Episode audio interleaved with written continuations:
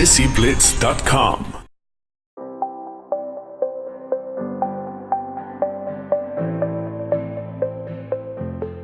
Yeah, it was uh, a really interesting workshop. They're a um, interesting bunch. I think when we first started, they kind of they weren't struggling to get their head around the idea of using an emotion to let kind of lead your story along to create your character. But I had to do a bit of explaining, and then once they got into it, they were fantastic. So I think it was a it was a very organic thing. I didn't have a presentation or anything. We had a lot of discussion, um, and it went really well. They seemed to enjoy it. Hi, I'm Josie. Uh, I attended Bali's workshop this morning on character and motivation.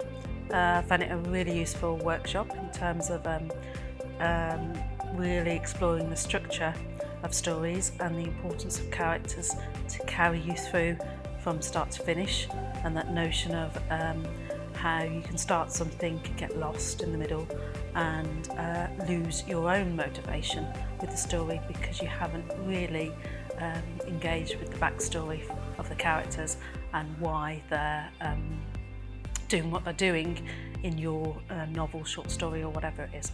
I think it gave them an insight into what I actually do. So, and I'm not just me, a lot of authors. I think it's very, uh, for me, the best way to teach a creative writing lesson or class um, is to show um, writers what I actually do. So I think they got an insight into how I use emotion or motivation to build characters and also to build story arcs. Um, and it helps them to look at planning a story from a slightly different way. And all of them said at the end that they, it given them a viewpoint that they hadn't really necessarily thought about before. So, which is important, I think. Um, for me, for me, it helped particularly at the end and reading out my own um, writing. Uh, Bali made the point, which I'd heard several times, but I suppose he managed to hit it home more, uh, how important it is to read it aloud, to um, um, edit it in response to that readout, um, and just get the feel for the words uh, in, in your own mouth, verbally in the room, and see see if it works to test the test the air really. There's, I think there's a couple of things over the years that I've, and I've been discussing this for nearly 20 years now. I think one of them is that people don't feel it's for them.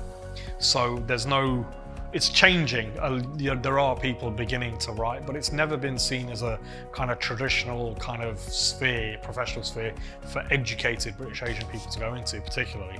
So it's not the classic doctor, lawyer, pharmacy route, whatever.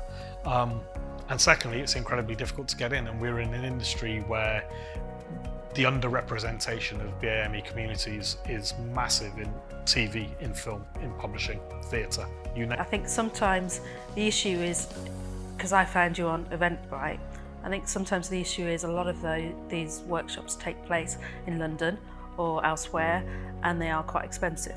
So I think to hit the market where they're supported by um, funding or larger organisations, you've got that sense that it's a reputable um, workshop, but it's also um, a value for money. So we're fighting against the glass ceiling, um, and I believe that anybody that doesn't see that isn't looking hard enough because we've been. I've been at the forefront of in children's and YA publishing four different um, kind of go rounds with diversity becoming a hot topic. So four in 20 years, you know, literally every five years it becomes a hot topic again. There's lots of talk there's a few little moves, lots of talk, and then everything goes back to square one. And as some researchers found out recently, the latest study of BAME characters, less than 1%.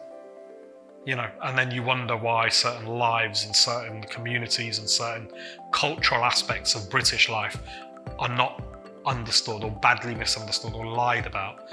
Um, it's because those voices aren't heard. So it's, I think the situation is pretty disgusting. Um, and I think that stops a lot of people getting in as well because they think, well, they're not publishing people like me, so why would I even try? So, how do you encourage young people and even adults to really go for something in what is a very difficult industry to break into in the first place? It involves having to work really hard outside of your actual job in order to get something finished, to get it ahead. Um, so, the barriers become too great, and I think that's one of the reasons why. And that's what I love about this is that the people in that room. Um, are here and hopefully some of those barriers come down because at least the process becomes a little bit easier for them to get into.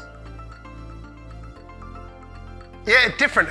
Because I've been on the other end of workshops and training sessions, you know, from university days to work, working days briefly when I had a, a normal job.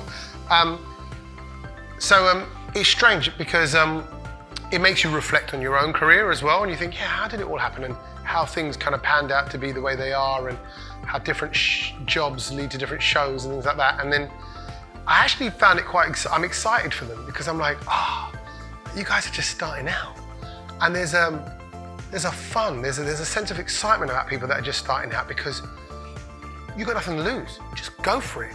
I'm in a weird spot right now where I've done a bit of work and I'm a bit known in the industry. So I can kind of mess that up if I don't pick the right career path. And now it, it kind of becomes a bit more niche as to where I'm going to go or how I'm going to go. But to them, I'm like, just give it a go. Just give everything a go and enjoy it. I find it really interactive and, and all the information that you'd possibly need as an introduction. The content was just truly amazing.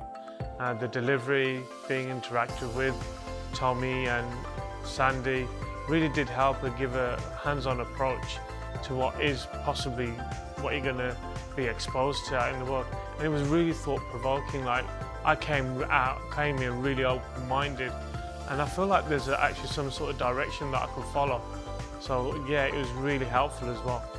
The main takeaways: um, be authentic, be yourself. Don't try and be another presenter. Um, just be who you are, and um, don't take no for an answer.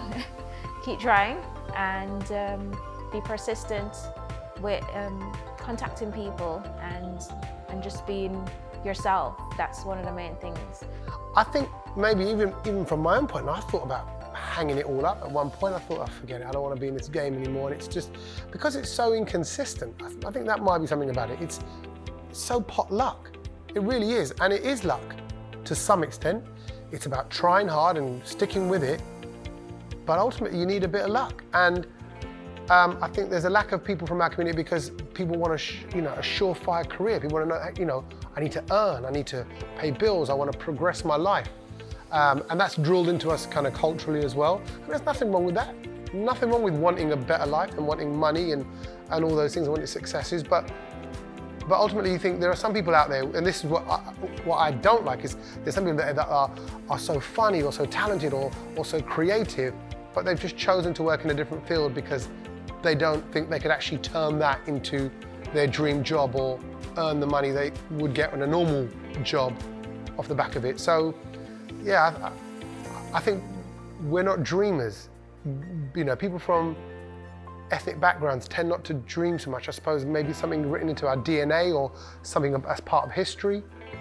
But we need to probably just dream that and focus on a dream that's alternative to what's maybe told to us by older generations.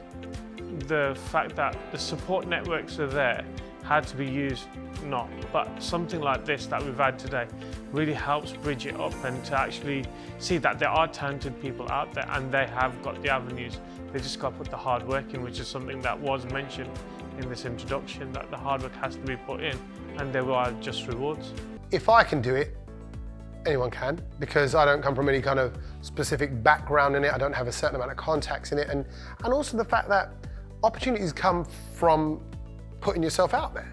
And you know, you may not have the career you set out to make for yourself, but something will happen. I, I wasn't ever meant for radio, ever. Um, but it just happened. It was like things just kept kind of pushing you that way, and voiceover and things in studios, and then before you know it, your voice is my work now, rather than you know more so than TV. Um, but then the TV stuff comes off the back of it. So I want them to know that if you are just committed to it and if you kind of believe in yourself and if you are passionate about something, then just give it a go and keep giving it a go because that consistency of persistency is, will get you there in the end.